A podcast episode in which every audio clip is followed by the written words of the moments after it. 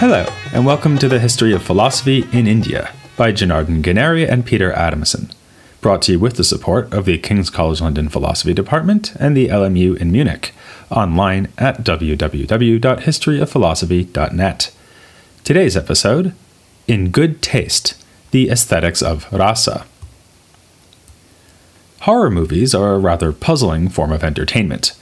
Lots of people don't enjoy them at all, and those who do enjoy them might be hard pressed to explain why. After all, in everyday life, you wouldn't thrill to the sight of innocent teenagers being chased by an axe wielding psychopath. Why then do horror movie fans like watching it happen on a screen? You might respond that they know it isn't real, but this only makes it more puzzling. Since the audience is aware that the danger is entirely fictional, why should it provoke any emotional response in them at all? The same questions could be raised about other genres, such as the romantic comedy. We know that Jennifer Aniston and that handsome actor whose name escapes us at the moment aren't really falling in love, yet we are swept away by their flirtation and growing intimacy. How do fictional representations manage to solicit such emotions in us, like fear and romantic yearning, yet without generating exactly the same emotional responses we would have if we were really being pursued by an axe wielding psychopath or by Jennifer Aniston. These questions were central to ancient Indian writings devoted to aesthetics. The key text of this tradition is entitled Natya Shastra, or Treatise on Drama, and ascribed to an author named Bharata probably compiled in the early centuries AD, the Natya Shastra is a very lengthy work. If you listen to Kit Patrick's History of India podcast, you will already have heard him discuss it in his episode 3a. It offers detailed instructions on theatrical performance, covering everything from the construction of the theater space to the gestures of the actors and the metrical features of the text they recite. Because dramatic performances involve poetry and also music, Bharata also has much to say about these arts. So later theorists on the aesthetics of literature and music draw from him. For music, there was another early work on music called the Dattilam, roughly contemporaneous with the Natya Shastra. Unlike the modern day horror movie, ancient Indian dramas were not out to surprise you with their plot twists the audience would typically have been familiar with the plots of the stories they were going to see. While there was some variation from performance to performance, the real theatrical art lay in the effective and affecting presentation of those stories. The key idea in Bharata's explanation of the desired result is rasa, an aesthetic response elicited by the drama. Though the rasa is intimately associated with emotion, it is not just the same thing as an emotion. Rather, it derives from emotion. Originally, an emotion or feeling was felt by the poet who authored the piece. It is then represented by actors through good dramatic technique. Thus, erotic love, for instance, is conveyed by sidelong glances and gestures that the skilled actor must learn to master. The poet may play with a wide range of emotions, provoking some of them only in passing to create briefer aesthetic effects. But the most important are the eight so called emotional dispositions around which a whole drama can be built. Reactions we are apt to feel when stimulated in the right way. Bharata says that mere transitory emotional effects serve to heighten these eight emotions, like attendants surrounding a monarch. Corresponding to these dispositions are eight kinds of rasa the erotic, the comic, the pathetic, the furious, the heroic, the terrible, the odious, and the marvelous. Bharata compares these rasas to the overall taste of a mixed beverage, alluding to the basic meaning of rasa, which is the savor or nutritive juice in food. We encounter it with that meaning in ancient Indian medical works, in fact. To see how this may work, consider a successful horror movie like Alfred Hitchcock's Psycho. Bharata's analysis would be that all the aspects of the film, from the disturbing music to the smallest details of Anthony Perkins' uncanny performance as the hotel owner, are designed to evoke a continuous feeling of dread or fear in the viewer. Moments evoking disgust or surprise like the famous reveal of the hotel owner's mother, would only serve to build up that core feeling so as to achieve the rasa of the terrible, which is the goal of the entire piece. Hitchcock would have this in mind in his construction of even more innocuous scenes, not only in the more famous moments of violence in the film, even if these are indeed, in every sense of the word, well executed. Of course, ancient Indian dramas did not center on murderous hotel owners. Even when aiming to provoke the rasa of the terrible, they sought to impart moral instruction, and thus played a social function not usually associated with Hollywood horror films. It is a matter of consummate artistry to produce rasa. In light of the word's literal meaning, we might compare it to the skilled chef who uses just the right balance of ingredients to get the right overall savor for the dish. As the later aesthetician Kuntaka puts it, only when its natural charm is imparted by the beauty coruscating with the innate artistry of the poet and enlivened by the full complement of aesthetic elements can even a fully proper rasa convey its deepest beauty to the reader, who is transported by the play of the fantastic and whose heart then overflows with rasa the way a moonstone is liquefied by moonbeams. But even when the dramatic conception and acting are top notch, the rasa will result only for an audience member who is equally proficient. Extending the analogy between rasa and the savor of food and drink, Bharata says that the skilled audience member is like the connoisseur, who has a fine appreciation of drama that is, so to speak, in the best possible taste. His commentators say that the goal of the audience is to achieve sympathy of the heart with the actors on stage so as fully to experience the emotion that can give rise to rasa. The commentators do not, however, agree as to whether this is the only legitimate goal of drama or of poetry more generally. Some authors suggest that rasa could be a mere bonus or ornament of a literary performance, for instance, in a poem whose main purpose is flattery. The 9th century Kashmiri literary theorist Anandavardhana uses this idea to explain why a piece might evoke two rival emotions, for instance, sadness and erotic longing, which would seem to impede the production of a single overall rasa. Only when a single rasa predominates is it the ultimate aim of the poem as a whole. Others argue that rasa can never be a mere ornament, and that all poetry worthy of the name must have rasa as its main purpose and ultimate result. Attention is also given to the various factors that may impede the successful production of rasa. There is a long discussion of this in another aesthetician, a critic of Anandavardhana, named Mahima Bhatta. He complains, for instance, about poets who use redundant expressions, giving the example He who cuts the necks of his evil enemies with the extremely fierce blow of the front end of the drawn sharpened sword held in his hand. As Mahima Bhatta remarks, why not just say, He who cuts the necks of his enemies with a sword? Another potential flaw is the use of puns that don't quite work. The pun, or perhaps better, double meaning, was almost as important an element in Sanskrit literature as in this podcast series. This device, called shlesha, could exploit ambiguous meanings of words or even of whole sentences, and might be used to reveal the complexity of a literary character so it wasn't a matter of getting cheap laughs like our play on the word executed just a moment ago. The idea of rasa appears not only in commentaries on the Natya Shastra and works on Indian poetics, but also in treatises on music. Of course, it's no secret that music can elicit an emotional response in listeners. The ancient music theorists don't discuss specific compositions, such as you could write down in sheet music, but focus instead on melody types called jatis, which were associated with certain moods and emotions.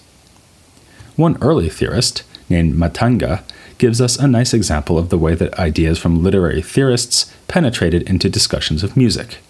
He borrowed the poetic concept of suggestion, or dhvani, the idea that an aesthetic performance could evoke or express something without alluding to it explicitly. And if you think about this, it makes a lot of sense. If you are trying to make the audience appreciate sadness, it is downright counterproductive to have a character say something like, I'm sad now. Or just think of how you may be taken out of the story of a movie if the director selects a song for the soundtrack whose lyrics too obviously refer to the desired emotional effect. The Indian literary aestheticians were aware of this. It was especially the aforementioned Anandavardhana who developed the idea of suggestion to explain how rasa can be evoked by poetry. In so doing, he appropriated a term found in the grammatical tradition. The grammarian Bhartrihari had said that uttered sounds are dhvani and make manifest linguistic meaning. Taking inspiration from this idea, Anandavardhana argues that dhvani, or suggestion, is a special function performed by poetic language.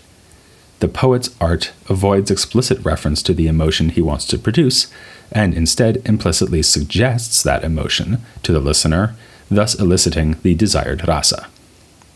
He gives the following example Wander confidently, monk, the dog that frightened you has been killed by a lion. His point may be this the literal meaning is that the frightening dog is gone. And this literal meaning still stands even when we correctly see the point of the verse, which is that the monk should be more frightened than ever. Now it is a lion and not a dog that is on the loose. That is the suggestion or unstated meaning. Another example would be saying that a village is on the river Ganges, which, while true, conveys its full significance only to someone who knows that this makes the village a holy place. For Anandavardhana, suggestion is distinct from the function played by words when they have their straightforward meaning, and neither is it an example of metaphorical language. After all, he argues, poetic language can retain its normal meaning while evoking rasa, whereas the normal meaning has to be given up when we turn to metaphorical or other kinds of non literal interpretation. His example is that when we do say that a village is on the river Ganges, we don't imagine a floating village. Instead, we transfer the meaning of the word on and understand that the village is arrayed on the bank of the river rather than the river itself. By contrast, poetic suggestion leaves meaning straightforwardly intact. It is something additional that is conveyed by the language only implicitly, which, as Anandavardhana says, shines above the parts of the poem like a woman's charm. It is crucial that the poet can express himself in this indirect way, since, as we just said, it would ruin the effect if the poet tried to convey rasa directly. Anandavardhana adds that the meaning conveyed by the poem, at least for the skilled audience member, is one that was originally experienced by the poet. He recalls a story about a poet by the name of Valmiki, the supposed author of the great epic Ramayana. While bathing, he witnessed a hunter killing one of a pair of birds and heard the mate's plaintive cry. Valmiki himself cried out in a spontaneous verse which came from divine inspiration. This fits with older ideas about the poet as a kind of religious intermediary, like the so called seers who passed down the Vedas it was thought that poets benefited from a special unbidden inspiration or illumination, and that they are distinguished from others who enjoy visions simply because the poets actually set down the visions in words. In an echo of such religious associations, Anandavardhana explains that the poet may choose any primary meaning he likes in his quest to evoke rasa by means of suggestion. In the boundless world of literature, he says, the author is sole creator God, the whole universe takes on whatever form he wills. The resulting poem becomes a means of conveying to the listener the rasa originally felt by the poet in his moment of inspiration, to taste what he tasted, as it were. But there is more here than meets the eye. According to Anandavardhana, rasa is really an effect of language, like the meaning of the words. Thus, it is called an artha, or meaning. But for one of his most important commentators, the 10th century author Abhinavagupta, the rasa experienced and conveyed by the poet is an emotion that is universal in character.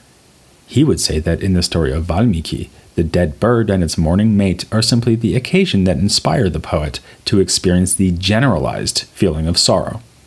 Likewise, the audience member who experiences rasa is not having the relevant emotion in its everyday sense. As we said before, you are not yourself in love with the characters in a romantic comedy, nor are you afraid for your own safety while watching Psycho. Though you experience feelings of romance and of fear, these feelings are not directed at any particular object. This may remind us of ideas about detachment and liberation we've seen elsewhere in Indian philosophy, and it seems to have reminded Abhinavagupta of the same thing. By this period, the eight canonical types of rasa found in Bharata have been joined by a ninth one, called tranquility. For Anandavardhana, this is the rasa intended by no less a work than the Mahabharata. Like any good poem, it has as its sole aim and motif the production of an emotional response, rasa. Abhinavagupta links this rasa of tranquility to philosophical notions of liberation, writing, This enjoyment of rasa is like the bliss that comes from realizing one's identity with the highest Brahman, for it consists of repose in the bliss which is the true nature of one's own self. What about the emotional involvement and experience of the performers who actually portray characters in a theatrical drama? This was a much discussed issue in Indian aesthetics, and for good reason. Consider again Anthony Perkins in Psycho. We know that he is not really a murderer, only an actor playing one, yet we emotionally respond to his performance with fear and revulsion. How does Perkins provoke this response without actually having murder in his heart? Bharata already stated that the actor's role is somehow to express a particular psychological state, but without actually being in the very same state as the character being portrayed. Later commentators tried to understand the phenomenon in greater depth. One idea was that the actor simply imitates the character at the surface level by means of gesture and so on, which invites the audience to make an inference about the intended emotion. The actor's sidelong glance signifies that he is in love, and we as skilled viewers can interpret it as such, even though we are aware that he is just acting. As one text rather nicely puts it, we as the audience think that the actor is the character, but not that the actor is really the character. But this attempt to explain dramatic portrayal as a kind of imitation met with opposition. One complaint was that the inference being made would in fact be fallacious. Consider yet again the example of inferring from smoke that there is fire on the mountain. The inference is a bad one if it is not really smoke that we see, but something that merely looks like smoke, such as low hanging mist. Likewise, if the sidelong glance is only an empty imitation of how a lover would look, it would be mistaken to infer that a feeling of love is present. Besides, the actor is not merely an empty vessel who is quite literally going through the motions, he has his own psychological states, which must somehow be connected to the aesthetic effect. Some authors thus took the contrary approach and said that the actor identifies himself completely with the character being portrayed. Thus, the emotion felt by the character would be recreated on stage. But this idea, too, met with skepticism. How would the actor be able to continue performing while in the throes of the powerful emotions he is representing? In the 11th century, the aforementioned Mahima Bhatta made a rather convincing proposal that avoids such problems referring us back to Bharata's statement in the Natya Shastra that rasa is manifested because of the aesthetic features of a theatrical performance, he pointed out that such aesthetic features simply do not exist in everyday life. You see an actor on stage as a representation of the character and not as the character who is truly undergoing the events in the drama. As Mahima Bhatta says, since aesthetic elements are fictitious, whereas cause and effect are real, the former pertaining to literature and the others to the world, the former differ from the latter in both their natures and their objects. When we see a terrorized victim in a horror movie, we do not make an erroneous inference from this fake representation to a real feeling of fear, like someone inferring real fire from fake smoke. Rather, we experience it as a properly aesthetic representation, and the inference we make is to a properly aesthetic emotion, which is precisely the savoring of rasa we ourselves can infer something from this whole debate that the ideas of the philosophical schools were not confined only to those schools. The wider intelligentsia of Indian society were aware of them and found ways to apply them in new and surprising contexts. Much as the terminology and conceptual apparatus of the Sanskrit grammarians was appropriated by the philosophers, these literary thinkers and aestheticians appropriated philosophical terms and concepts discussion of rasa took its initial cue from Bharata and was sustained for an extraordinarily long time. We've followed the story for the better part of a millennium and could have gone further still. As that discussion developed, it became increasingly sophisticated in philosophical terms. The later authors continued to take the Natya Shastra as their touchstone text, but connected it to ideals of detachment and liberation and notions originally explored within philosophy of language. Whatever we make of their judgments concerning aesthetics, these literary scholars were right about one thing the richness and fruitfulness of the theories put forth by the Vedic schools. But, as we've intimated many times, some other philosophers were not so impressed. These same schools were subjected to searching critiques by the Buddhists and the Jains, critiques that were philosophically rich and fruitful in their own right. So, join us next time as the curtain goes up on the last stage of this podcast series, in which we'll look at the so called unorthodox traditions here on the history of philosophy in India.